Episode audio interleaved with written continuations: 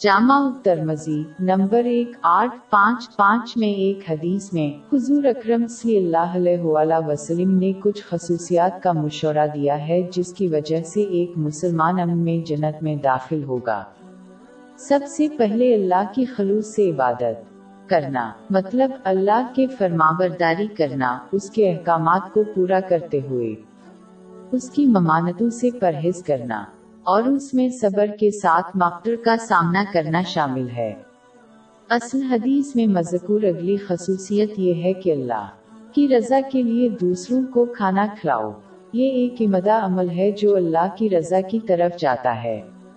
اور ایک بہت بڑا اجر۔ باغ چہتر، آیات نو، گیارہ۔ اور کہتے ہیں کہ ہم تم کو خالص خدا کے لیے کھلاتے ہیں۔ نہ تم سے ایوز کے خاصگار ہیں، نہ شکر گزاری کے طلبگار۔ تو خدا ان کو اس دن کی سختی سے بچا لے گا اور تازگی اور خوش دلی عنایت فرمائے گا۔ اس کے علاوہ جو اللہ کی خاطر دوسروں کو کھلائے، اسے قیامت کے دن جنت کا پل کھلایا جائے گا۔ جامع ترمزی نمبر دو، چار چار، نو۔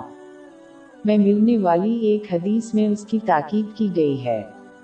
آخر کار ایک مسلمان کو باقاعدگی سے ہر قسم کی صدقات دینے کی کوشش کرنی چاہیے۔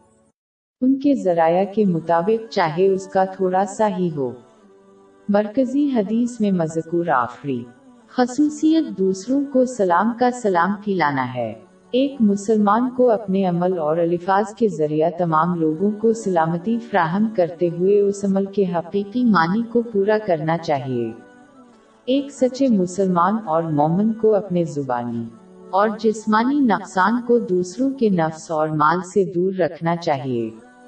ان کے عقیدے سے قط نظر۔ سن نسائی نمبر چار، نو نو، آٹھ میں ملنے والی ایک حدیث میں یہ مشورہ دیا گیا ہے۔ اس میں افراد کے ذرائع کے مطابق دوسروں کی مدد کرنا شامل ہے، جیسے جذباتی یا جسمانی مدد، جو اس طرح برتاؤ کرے گا، اسے اللہ کا تعاون فراہم کیا جائے گا۔